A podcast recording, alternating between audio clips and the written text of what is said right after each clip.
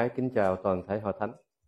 Hôm nay chúng ta sẽ cùng nhau xem đến sách Khải Huyền, chương 1 từ câu 4 đến câu 8 với tựa đề là ân điển và sự bình an ban cho chúng ta. Người Hy Lạp thường dùng từ ân điển để mở đầu một bức thơ, như là một lời chào thăm. Còn người Do Thái thì thường dùng từ Shalom, có nghĩa là bình an, để chào hỏi nhau và để viết trong cái lời đầu của bức thơ. Nhưng trong các thư tín Tân ước thì gom lại cả hai từ ân điển và sự bình an để làm lời mở đầu trong hầu hết các bức thơ. Từ ân điển là lời chào thăm của người Hy Lạp đã trở thành từ chuyên môn của cơ đốc giáo. Nói đến lòng thương và ân huệ của Đức Chúa Trời ban cho những con người không xứng đáng. Còn từ bình an mà Kinh Thánh dùng ở trong Tân ước tuy được viết bằng từ Hy Lạp nhưng nó có nguồn gốc từ từ Salom bởi vì đây là những người Do Thái cho nên khi mà họ nói cái từ shalom thì nó không có đơn thuần là sự bình an mà thôi, nhưng nó bao gồm một cái nghĩa rộng hơn. Từ shalom vừa có nghĩa là bình an, nhưng nó cũng bao gồm cả một cái ý nghĩa là trọn vẹn, đầy đủ và sung túc, thịnh vượng và yên bình. Lời chúc trong mỗi thư tín thường được người ta xem như là những lời sáo ngữ, tức là nói cho có nói cho người ta vui lòng mà thôi người ta viết đầu bức thơ bằng những lời chào thăm như thế để tỏ ra cái sự lịch sự của người viết nữa. Trái lại lời chúc ân điển và sự bình an trong các thư tín và nhất là trong khải huyền của chương 1 câu 4 chúng ta vừa đọc đây không phải là sáo ngữ. Nhưng đây là một sự cầu sinh mà sự cầu sinh này đã được ban cho chúng ta ở trong tầm tay. Sứ điệp hôm nay giúp cho chúng ta nhìn thấy được ân điển và sự bình an. Chúa ban cho chúng ta là điều chắc chắn, là điều chúng ta đã nắm bắt được. Chúng ta đã được Chúa ban chúng ta ân điển và sự bình an cho dầu cuộc sống của chúng ta cũng vẫn còn phải trải qua nhiều gian truân và trải qua những chặng đường đầy trong gai, khó khăn và bão táp. Sứ đồ Giăng viết những lời này cho bảy hội thánh xứ Asi là hình ảnh tượng trưng cho tất cả các hội thánh Chúa trên thế gian này. Hội thánh là tập hợp của tất cả những người tín nhận Chúa, cho nên khi sứ đồ Giăng viết là nguyện xin ân điển và sự bình an ban cho anh em Chứ sứ đồ văn không nói là quyền sinh sự ân điển và sự bình an ban cho bảy hội thánh. Cho nên khi văn nói rằng quyền sinh ân điển và sự bình an ban cho anh em, có nghĩa là sự bình an và ân điển đó cũng ban cho tất cả ông bà, anh chị em và cho chính mình tôi. Ông viết những lời này trong lúc ông bị giam cầm ở đảo Bát Mô và các con cái Chúa ở các hội thánh khắp nơi thì đang bị một sự bắt bớ từ chính quyền rất là nặng nề. Văn viết trong phần hạ văn Tôi là dân, là anh em và bạn của các anh em về hoạn nạn, về nước, về sự nhịn nhục trong Đức Chúa Giêsu. Tôi đã ở trong đảo gọi là Bát Mô vì cớ lời Đức Chúa Trời và chứng của Chúa Giêsu Khải Huyền, chương 1 câu 9. Sứ đồ Giăng viết sách Khải Huyền vào khoảng năm 95 sau công nguyên, trong thời Caesar Titus Flavius Domitian đang cai trị đế quốc La Mã. Caesar Domitian đã ra lệnh cho dân chúng ở trong đế quốc La Mã phải tôn thờ ông như là Chúa, như là Đức Chúa Trời. Và ông đã làm hình tượng của ông để cho mọi người dân phải tôn thờ hình tượng của ông. Và nó đã trở thành như là một quốc giáo. Còn nếu ai không tôn thờ hình tượng của ông thì sẽ bị bắt bớ rất là nặng nề. Và những người tin lành thì chúng ta biết người ta không bao giờ thờ một thần khác bao giờ. Cho nên những người tin lành trong thời của Caesar Domitian bị bắt bớ rất là khủng khiếp và chính sứ đồ văn cũng bị bắt và đã bị đài ra đảo Môn. Song song với sự bắt bớ từ chính quyền thì hội thánh chúa lúc bấy giờ cũng phải chống trả với những ảnh hưởng của xã hội, với những tà thuyết xâm nhập vào trong hội thánh. Trước những hoạn nạn, khó khăn và sự bắt bớ như thế, ân điển và sự bình an của đức chúa trời là điều cần thiết để giúp cho các cơ đốc nhân giữ vững niềm tin. Có phải chúng ta đang gặp những chặng đường khó khăn gặp ghềnh trong cuộc sống? Hay là gặp phải những sự bắt bớ trên bước đường theo Chúa. Những lúc như thế ấy chúng ta cần nắm chắc ân điển và sự bình an của Đức Chúa Trời ban cho chúng ta, để chúng ta có thể giữ vững được niềm tin và tìm được sự bình an trong tâm hồn, để chúng ta có thể tiếp tục được trên bước đường theo Chúa và hầu việc Chúa. Ân điển và sự bình an Chúa ban cho chúng ta không đến từ thế gian, nhưng đến từ ba ngôi Đức Chúa Trời. Trước hết Ân điển và sự bình an Chúa ban chúng ta đến từ đấng hiện có, đã có và còn đến ở trong câu 4 phần A. Cụm từ đấng hiện có, đã có và còn đến là cách diễn giải về danh xưng của Đức Chúa Trời. Ngài tự xưng Ngài là đấng tự hữu và hằng hữu. Ở trong suốt Tô ký chương 3 câu 14 câu 15. Danh xưng này của Đức Chúa Trời cho chúng ta thấy Đức Chúa Trời của chúng ta là đấng sống động trong quá khứ và cũng vẫn còn sống động trong hiện tại và tiếp tục sống động cho đến tương lai. Ngài tồn tại từ trước khi trời đất và vũ trụ này được tạo dựng. Và Ngài cũng sẽ tồn tại cho đến khi trời đất này qua đi thì Ngài cũng vẫn còn tồn tại. Điều này nói rằng Chúa luôn tồn tại và sống động trong suốt dòng lịch sử của cả vũ trụ trời đất này và trong suốt dòng lịch sử của cả nhân loại. Cho nên Ngài cũng vẫn luôn có mặt trong mọi lúc, trong mọi nơi, trong mọi khoảnh khắc trong cuộc đời của chúng ta. Cho dầu những khoảnh khắc trong cuộc đời của chúng ta có phải đi trong trũng bóng chết hay là đi trong sự tối tăm mờ mịt, đầy dẫy những sự bắt bớ khó khăn và gian khổ thì Đức Chúa Trời cũng đang có ở đó. Đức Chúa Trời đã từng dẫn dắt dân sự Ngài ra khỏi sự áp bức trong xứ nô lệ Ai Cập. Và bây giờ Ngài cũng vẫn có quyền năng để giải cứu con dân Chúa ở trong thời đại hôm nay. Vì Ngài vẫn luôn tồn tại và sống động. Đức Chúa Trời đã từng rẽ biển đỏ để con dân Ngài vượt qua trong quá khứ như là đi trên đất khô. Thì Ngài cũng vẫn có thể sang bằng mọi chướng ngại để con dân Chúa có thể vượt qua và đến cùng Ngài. Con dân Chúa không thể tránh khỏi những chặng đường đi lanh quanh ở trong đồng vắng để gặp phải những sự thử thách cam go trong cuộc sống. Nhưng chúng ta biết chắc một điều là trong những chặng đường đầy thử thách đó, chúng ta có Chúa luôn đi cùng. Cuộc đời của chúng ta không miễn trừ những hoạn nạn khó khăn thử thách, nhưng cuộc đời của chúng ta được Chúa ban cho đặc ân là Chúa luôn ở cùng với chúng ta trong mọi lúc, trong mọi nơi. Ngài sẽ là trụ mây che mát chúng ta trong những ngày nắng cháy da. Ngài sẽ là trụ lửa để sưởi ấm chúng ta trong những đêm trường giá lạnh. Đức Chúa Trời có thể dùng những tình trạng xấu nhất trong cuộc đời của chúng ta để làm thành chương trình tốt đẹp nhất cho chúng ta và cho những người chung quanh chúng ta và cho chương trình của Chúa nữa. Dẫu Đức Chúa Trời có để cho các sứ đồ phải chịu tử vì đạo và sứ đồ dân phải bị đài ra đảo Bát Mô, nhưng Chúa đã dùng những sự hy sinh đó để cho đạo của Chúa được vững bền và được truyền mạnh ra khắp nơi trên thế giới. Các sứ đồ và các môn đồ của Chúa trong thời kỳ sách Khải Huyền này được viết ra chắc không ngờ rằng trong khi đạo của Chúa bị bắt bớ gần như là tận diệt như thế, mà chỉ vài trăm năm sau đó thì đạo của Chúa trở thành quốc giáo của đế quốc La Mã ở trong thời Constantine. Chúa đã bày tỏ cho sứ đồ dân qua sự hiện thấy để cho dân ghi lại những khó khăn của các tín hữu trong hội thánh phải trải qua.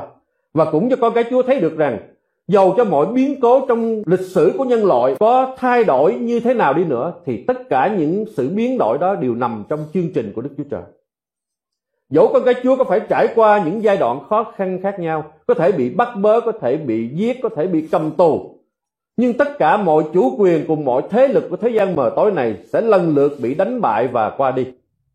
Chúa sẽ làm lại trời mới và đất mới và con nhân Chúa sẽ được ở với Ngài trong nơi phước hạnh đời đời.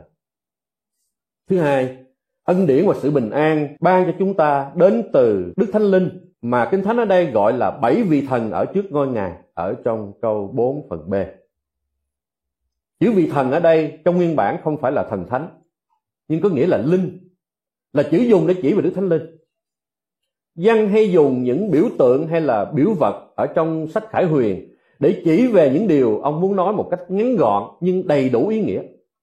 Thí dụ như khi ông muốn nói về các thế lực chống đối Đức Chúa Trời và tự nâng mình lên ngang hàng với Đức Chúa Trời, thì dân không nói họ là những nhà cầm quyền độc tài, gian ác, xấu xa, mất tính người. Nhưng ông gọi những nhà cầm quyền, những quyền lực tối tâm này là con thú. Nếu đọc sách Khải Huyền chúng ta thấy con thú này xuất hiện, con thú kia xuất hiện. Nó chỉ là biểu tượng, nó không phải là một con thú thật.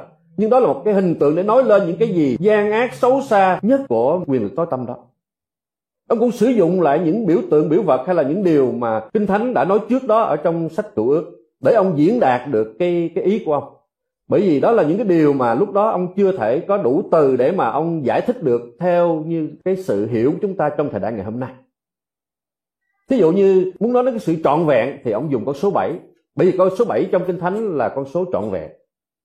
Cho nên khi ông muốn nói đến cái đặc tính của Đức Thánh Linh trọn vẹn thì ông nói là bảy vị thần của Đức Chúa Trời. Có thể ông muốn tóm gọn mọi đặc tính của Thánh Linh theo như là cách của tiên tri Esai đã dùng cái cụm từ này. Esai chương 11 câu 2 ghi rằng Thần của Đức Giê-hô-va sẽ ngự trên Ngài, tức là thần khôn ngoan thông sáng, thần mưu toan và mạnh sức, thần hiểu biết và kính sợ Đức Giê-hô-va. trong câu này Esai không có nói là ba thần. Esai chỉ nói một thần của Đức Giê-hô-va thôi. Nhưng mà Esai nói đến ba đặc tính của thần Đức Giê-hô-va. Cho nên ông nói rằng, thần Đức Giê-hô-va tức là thần khôn ngoan thông sáng, thần mưu toan mạnh sức, thần hiểu biết kính sợ Đức Giê-hô-va. Trước khi chịu thương khó, Chúa Giêsu đã hứa rằng, ta để sự bình an lại cho các ngươi ta ban cho các ngươi sự bình an. Ta cho các ngươi sự bình an chẳng phải như thế gian cho lòng các ngươi. Chớ bối rối và đừng sợ hãi. Văn chương 14 câu 27 sự bình an Chúa nói đến ở đây là Đức Thánh Linh, là đấng yên ủi, là thần lẽ thật. Kinh Thánh văn chương 14 câu 16 và câu 17 ở đây văn không nói có hai Đức Thánh Linh. Thần yên ủi và thần lẽ thật là một Đức Thánh Linh. Đức Thánh Linh sẽ ở trong chúng ta và ở với chúng ta đời đời để dạy dỗ chúng ta và giúp chúng ta nhớ lại những điều mà Chúa Giêsu đã giảng dạy. Ngài sẽ khiến thế gian tự cáo về tội lỗi, về sự công bình, về sự phán xét. Văn 16 câu 8. Ngài sẽ dẫn chúng ta vào mọi lẽ thật và bày tỏ cho chúng ta những sự sẽ đến ở trong câu 13. Chúng ta không thể tránh khỏi những chặng đường khó khăn đầy thử thách trong gai khi chúng ta theo Chúa. Nhưng Chúa không để cho chúng ta mồ côi bao giờ. Ngài đã ban cho chúng ta Đức Thánh Linh của Ngài. Để Thánh Linh ở cùng chúng ta và ở trong chúng ta. Cho nên chúng ta biết rằng dù cho chúng ta có đi trong chủng bóng chết thì Đức Chúa Trời cũng đang ở cùng chúng ta và ở trong chúng ta. Đức Thánh Linh sẽ an ủi chúng ta khi chúng ta buồn bã, chán nản, sẽ nâng vực chúng ta dậy khi chúng ta té ngã, sẽ ban chúng ta sự bình an khi chúng ta sợ hãi và bày tỏ cho chúng ta những sự lớn và khó là những điều chúng ta chưa hề biết và cũng chưa bao giờ dám nghĩ đến. Ngài sẽ không để cho chân chúng ta đi siêu to và giúp cho chúng ta tránh khỏi mọi bẫy rập. Ngài sẽ dẫn chúng ta đi trong lẽ thật và sẽ cầu thai cho chúng ta trong khi chúng ta không biết điều gì cầu xin cho phải lẽ. Chính Ngài sẽ ban cho chúng ta quyền năng và sức mạnh để chúng ta mạnh mẽ mà đạp trên nan đề để chúng ta có thể tiếp tục hầu việc Chúa. Thứ ba, ân điển và sự bình an Chúa ban cho chúng ta đến từ Đức Chúa Giêsu Christ là đấng làm chứng thành tín sinh đầu nhất từ trong kẻ chết và làm Chúa của các vua thế gian. Khải huyền chương 1 câu 5. Danh gọi danh xưng này một cách đầy đủ là Chúa của Thế Giêsu hay là Giêsu Christ và nói rõ từng thời kỳ trong chức vụ cứu thế của Ngài ở trên đất. Khi Ngài còn sống trên đất, Ngài đã trung tín làm trọn sứ mạng, làm chứng cho người ta thấy chính Ngài là Chúa cứu thế từ trời đến để làm trọn chương trình cứu chuộc của Đức Chúa Trời. Có năm phần A. Ngài đã cam chịu mọi sự bắt bớ, đòn vọt, sỉ vả và trung tín làm trọn điều mà Đức Chúa Cha đã giao phó cho Ngài, ngay cả phải chịu chết trên thập tự giá. Sau khi Ngài chịu chết thay cho tội lỗi của nhân loại, Ngài đã sống lại để trở thành con sinh đầu nhất trong kẻ chết. Câu 5 phần B. Cụm từ sinh đầu nhất ở đây không nói đến thứ tự của người con cả, nhưng nói đến cái sự cai trị theo như cách nói ở trong Thi Thiên 89 câu 27. Thi Thiên 89 câu 27 nói rằng Chúa phán ta đã gặp David là kẻ tôi tới ta. Sức giàu cho người bằng dầu thánh ta.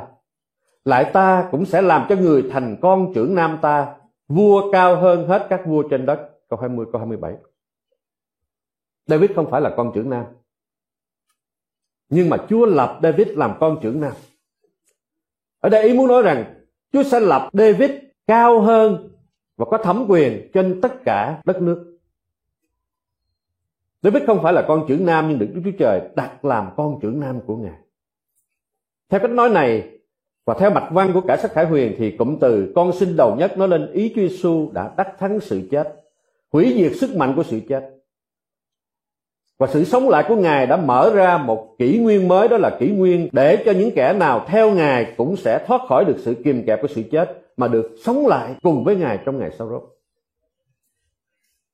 Thái Huyền chương 21 câu 4 ghi Ngài sẽ lao ráo hết nước mắt khỏi chúng, sẽ không có sự chết cũng không có sự than khóc kêu ca hay là đau đớn nữa vì sự thứ nhất đã qua rồi sau khi ngài thăng thiên về trời ngài đã làm chúa của vua chúa thế gian câu 5 phần C Chúa Giêsu chịu thương khó và chịu chết dưới tay những kẻ cầm quyền trên thế gian này. Nhưng hiện nay, Ngài là vua trên muôn vua, là Chúa trên muôn chúa. Kinh Thánh ghi Ngài vốn có hình Đức Chúa Trời. song chẳng coi sự bình đẳng của Ngài với Đức Chúa Trời là sự nên nắm giữ. Chính Ngài đã tự bỏ mình đi, lấy hình tôi tớ mà trở nên giống như loài người. Ngài đã hiện ra như một người, tự hạ mình xuống, vân phục cho đến chết, thậm chí chết trên cây thập tự.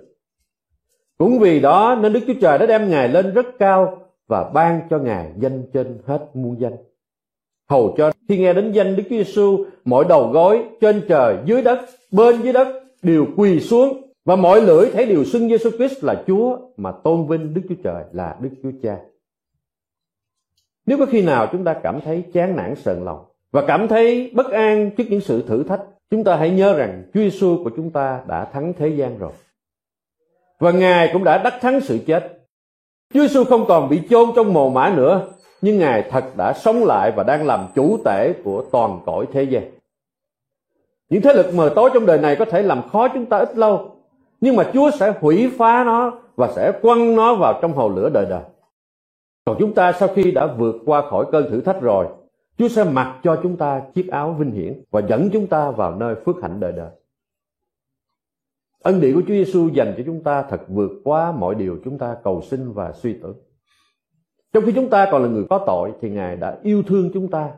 Ngài yêu thương chúng ta đến nỗi Ngài đã dùng chính huyết của Ngài đổ ra để rửa sạch mọi tội lỗi của chúng ta và làm cho chúng ta trở nên nước Ngài và trở nên thầy tế lễ của Đức Chúa Trời ở trong câu 6. Chúa dùng chính huyết của Ngài để chuộc chúng ta ra khỏi sự nô lệ của tội lỗi và sự chết để chúng ta được làm con dân Ngài và Ngài làm vua, làm chúa của chúng ta. Ngài cũng cho chúng ta đặc ân để chúng ta được làm người hầu việc Đức Chúa Trời. Chúng ta có bao giờ nghĩ rằng chúng ta là ai mà chúng ta được quyền hầu việc một vị vua trên muôn vua là chúa trên muôn chúa hay không? Chúng ta được hầu việc vị vua trên muôn vua, vị chúa trên muôn chúa một cách vô điều kiện. Chúng ta không cần phải qua một kỳ thi khảo hạch nào cả. Chúng ta không cần phải có một cái tiêu chuẩn nào cả. Chúng ta đến từ những nẻo đường khác nhau, có những trình độ khác nhau, có những quá khứ đau thương khác nhau, có những gánh nặng của tội lỗi khác nhau. Nhưng Chúa đã chọn chúng ta ngay chỗ chúng ta đang đứng đó để nâng vực chúng ta, tái tạo chúng ta, làm mới lại chúng ta và sử dụng cuộc đời của chúng ta cho chương trình đời đời của Ngài. Chúng ta có thể đi làm mỗi ngày để chúng ta lo cho sự sống của chúng ta trên đất này. Nhưng những điều chúng ta làm đó có giá trị tạm bợ trong một khoảng thời gian trong cuộc đời của chúng ta mà thôi. Có nhiều lắm là có thể truyền đến đời con, đời cháu mà thôi. Nhưng rồi nó cũng sẽ qua đi. Nhưng công việc chúng ta, hầu việc chúa nó còn có giá trị trong cõi đời đời. Những việc chúng ta làm ngày hôm nay, trước mắt của chúng ta là công việc trăm năm trồng người chúng ta dạy các em thiếu nhi, ngày hôm nay là chúng ta đang gây dựng đức tin của con em của chúng ta Chúng ta kêu gọi một người đến tin nhận Chúa là chúng ta đang gây dựng cả một cái dòng dõi của người đó. Con cháu chắc của họ đến sau này trở thành dòng dõi của Đức Chúa Trời. Họ sẽ trở thành những tôi trai tới gái của Đức Chúa Trời. Họ sẽ trở thành những thầy tế lễ của nhà vua là dân thánh, là dân được chọn của Đức Chúa Trời. Cho nên chúng ta nhìn thấy sự hầu vị Chúa chúng ta chỉ hạn hẹp trong cái khoảng thời gian hay là trong cái khuôn viên nhỏ hẹp trong hội thánh của chúng ta nhưng chúng ta hãy nhìn đến một cái giá trị đời đời, và đó là đặc ân mà Chúa ban chúng ta cho những người hầu việc Chúa chỗ khác, kinh thánh cho biết, anh em là dòng giống được lựa chọn, là chức thầy tới lễ nhà vua, là dân thánh, là dân thuộc về Đức Chúa Trời, hầu cho anh em rao giảng nhân đức của đấng gọi anh em ra khỏi nơi tối tăm, đến nơi sáng láng lạ lùng của Ngài. Phi rơ thứ nhất, chương hai câu 9. Chúa chọn chúng ta, Chúa ban cho chúng ta ân điển và sự bình an. Chúa thương chúng ta, Chúa cứu chuộc chúng ta, Chúa chết vì chúng ta để chúng ta trở thành thầy tế lễ của nhà vua để đi rao truyền về sự chết và sự sống lại của Chúa Giêsu cho mọi người. Không phải chúng ta tin Chúa rồi là chấm dứt. Nhưng khi chúng ta tin Chúa rồi, chúng ta được Chúa giao cho chúng ta một đại sứ mạng là chúng ta đi rao truyền danh của Chúa cho đến lúc ngày đến. Chúng ta có làm chọn điều Chúa giao cho chúng ta hay chưa? Chúng ta có mạnh mẽ đi ra để rao truyền danh của Chúa cho những người chưa biết Chúa hay chưa? Chúng ta có chia sẻ ân điển và sự bình an của Chúa ban chúng ta cho người khác hay chưa? Hay chúng ta đang sống một cái đời sống ích kỷ, tức là chỉ giữ cho riêng mình mà thôi và không muốn ban cho một người nào khác. Chúa ban ơn cho chúng ta không có giới hạn. Ngài sẽ ban ơn càng thêm ơn. Khi chúng ta mạnh mẽ đi ra hầu việc Chúa và chúng ta làm hết công việc mà Chúa giao chúng ta, thì chúng ta sẽ được sức mới, chúng ta sẽ được một ơn nữa để chúng ta tiếp tục làm công việc đó nữa. Chúng ta càng đầu tư cái số vốn mà Chúa ban chúng ta bao nhiêu, thì cái số vốn nó sẽ càng được nảy nở ra bấy nhiêu. Còn nếu Chúa giao chúng ta một ta lân mà chúng ta đem chôn giấu nó, thì nó sẽ không có được sanh ra lợi nữa. Và Chúa nói rằng, trong ngày sau rốt thì Chúa nói những người chôn ta lân của Chúa không làm lợi ra đó là người đầy tớ biến nhát cuộc đời của chúng ta theo Chúa có lúc phải trải qua những cơn bắt bớ gian truân làm cho chúng ta mệt mỏi sờn lòng không còn sức để đi theo Chúa nữa chứ đừng nói chi là hầu việc Chúa nhưng lời của Chúa cho chúng ta biết chúng ta đang sống trong một vị thế rất cao trọng cùng với Chúa có Thế Giêsu ở trước mặt Đức Chúa Trời. Thế gian hôm nay giống như là đang kìm kẹp chúng ta, nhưng trên thực tế chúng ta là công dân của vương quốc Đức Chúa Trời. Chính Chúa sẽ can thiệp cho chúng ta vì chúng ta thuộc về Đức Chúa Trời. Trên thế giới này chúng ta thấy công dân của nước nào là có giá trị nhất. Khi mà chúng ta qua nước khác, chúng ta bị bắt hay bị gì đó là chính phủ đã đi tới can thiệp liền xử mà hơi nặng tay chút xíu là chính tổng thống của nước đó cũng can thiệp xin giảm nhẹ án đó là công dân mỹ phải không ạ một người bị khủng bố bắt thôi đó, là cả nước xôn xao kêu cầu nguyện rồi làm sao để đem cho được người đó đem trở về tốn bao nhiêu tiền họ cũng phải chuột cho được đi trở về chúng ta ở đây là công dân của đức chúa trời há chúa để chúng ta phải phơi thay nơi chiến địa hay sao chúa đều có mỗi một mục đích trong cuộc đời của chúng ta và trên hết, Ngài đã sống lại và Ngài sẽ làm cho chúng ta được sống lại ngay cả chúng ta đã chết rồi. Và chúng ta sẽ được sống lại cùng với Ngài ở nơi thiên đàng, đời đời. Trong đời này, chúng ta sanh ra một lần và chúng ta phải chết hai lần. Tức là chết một lần về thân xác ở đời này và chết một lần là chết đời đời nơi hóa ngục. Nhưng khi chúng ta tin Chúa, chúng ta được sanh hai lần và chúng ta chỉ chết có một lần thôi. Chúng ta được sanh một lần là bởi xác thịt, bởi khí huyết của cha và mẹ. Chúng ta được sanh lần thứ hai là sanh bởi Đức Thánh Linh. Và những gì sanh bởi xác thịt là xác thịt và những gì sanh bởi Đức Thánh Linh là thần. Chúng ta ngày hôm nay là được sanh lại bởi Đức Thánh Linh và chúng ta chỉ chết có một lần, chết ở cõi đời này mà thôi. Và sau đó chúng ta được sống lại và chúng ta được sống đời đời với Chúa ở trên thiên đàng. Chúng ta không phải trải qua sự chết thứ hai. Chúa Giêsu sẽ trở lại thế gian một lần nữa ở giữa đám mây. Mọi mắt sẽ trông thấy, cả đến những kẻ chống nghịch Ngài cũng trông thấy nữa. Và tất cả dân trên thế gian sẽ than khóc vì cớ Ngài ở trong câu 7. Có thể họ than khóc ăn năn mà trở lại cùng Ngài. Nhưng cũng có thể là họ than khóc vì họ đã bỏ lỡ cơ hội để được vào nước thiên đàng và đang phải đối diện với hồ lửa đời đời. Chúa sẽ trở lại thế gian một lần nữa để đem chúng ta về nơi ở đời đời trên thiên đàng với Ngài là nơi không còn có khóc lóc và nghiến răng, không còn có bệnh tật và yếu đau. Chúng ta hãy vững lòng làm trọn công tác Chúa giao cho chúng ta, cho dù chúng ta có phải đương đầu với những khó khăn bắt bớ.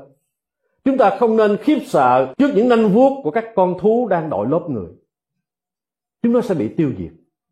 Cho dầu bạo quyền của nó có mạnh đến đâu. Cho dầu dòng kim kẹp của nó có mạnh đến đâu cho dầu nó có dựng lên những bức tường sắt đi nữa thì Chúa cũng sẽ đạp đổ khi mà Chúa muốn. Khi thời giờ Chúa đến những con thú ấy sẽ bị hủy diệt. Ngay cả con rồng đỏ, nó có sức mạnh đến nỗi có thể dùng đuôi của nó mà kéo một phần ba các ngôi sao trên trời xuống. Mà nếu chúng ta đọc trong khải quyền chúng ta sẽ thấy con rồng đỏ này sẽ bị xiềng lại và bị quăng vào trong hồ lửa và diêm sinh để chịu khổ cả ngày lẫn đêm cho đến đời đời. Khải huyền chương 12 câu 3 đến câu 4, chương 20 câu 2 đến câu 10 cho nên chúng ta nghe tin tức chúng ta thấy con rồng nào ở đâu nó xuất hiện rồng đỏ chúng ta cũng không có sợ. Trông nó ghê gớm như vậy. Nhưng mà nó nằm trong chương trình của Chúa và đã được ghi sẵn trong kinh thánh về số mạng của nó trong ngày sau rốt như thế nào và cuộc đời của chúng ta số mạng chúng ta trong ngày sau rốt như thế nào Chúa đã định sẵn chúng ta hãy vững lòng hầu việc Chúa cho dù chúng ta có phải bước trên nan đề và nghịch cảnh tuy sức của chúng ta có giới hạn nhưng sức của Đức Chúa Trời là vô hạn có những việc chúng ta cảm thấy là bất năng, nhưng Đức Chúa Trời của chúng ta là Đức Chúa Trời toàn năng. Không có việc chi là quá khó cho Ngài. Không có nan đề nào là Ngài không có thể giải quyết được. Vì Ngài là Đức Chúa Trời toàn năng trong câu 8. Chúng ta hãy vững lòng hầu bị Chúa cho dầu sự tối tâm vây quanh chúng ta. Có những lúc chúng ta tưởng chừng như không còn lối thoát. Nhưng chính Đức Chúa Trời sẽ mở đường cho chúng ta. Vì Ngài là đấng cầm quyền trên cả dòng lịch sử nhân loại và cũng là đấng cầm quyền trên cả cuộc đời của chúng ta. Ngài là đấng hiện có, đã có và còn có và còn đến ở trong câu 8. Ngài là Alpha và Omega. Alpha là chữ đầu tiên ở trong cái bảng alphabet, cái mẫu tự cái của tiếng Hy Lạp. Và Omega là chữ cuối cùng. Có nghĩa rằng Ngài là đấng đã có từ buổi đầu tiên và vẫn còn có trong lúc cuối cùng. Không có việc chi là có thể lọt khỏi cái dòng tể trị của Ngài. Ngài hiện diện trong suốt cả dòng lịch sử của nhân loại. Trong suốt cả dòng lịch sử của cả bầu trời, cả trái đất này. Và cho đến khi trời đất này qua đi thì Ngài cũng vẫn còn hiện diện. Và ngay giây phút này, trong suốt cuộc đời của chúng ta trên đất này, không có lúc nào là Ngài không hiện diện trong cuộc đời của chúng ta. Vì Ngài là đấng hiện có, đã có và còn đến. Chính ba ngôi Đức Chúa Trời đã đồng công làm việc trong sự ban cho chúng ta ân điển và sự bình an. Cho nên chúng ta hãy vững lòng, trung tín, làm chứng nhân cho Ngài và rao giảng về sự cứu rỗi của Chúa Thế Giêsu cho đến lúc Ngài đến. Chúng ta đứng lên hướng lòng về Chúa.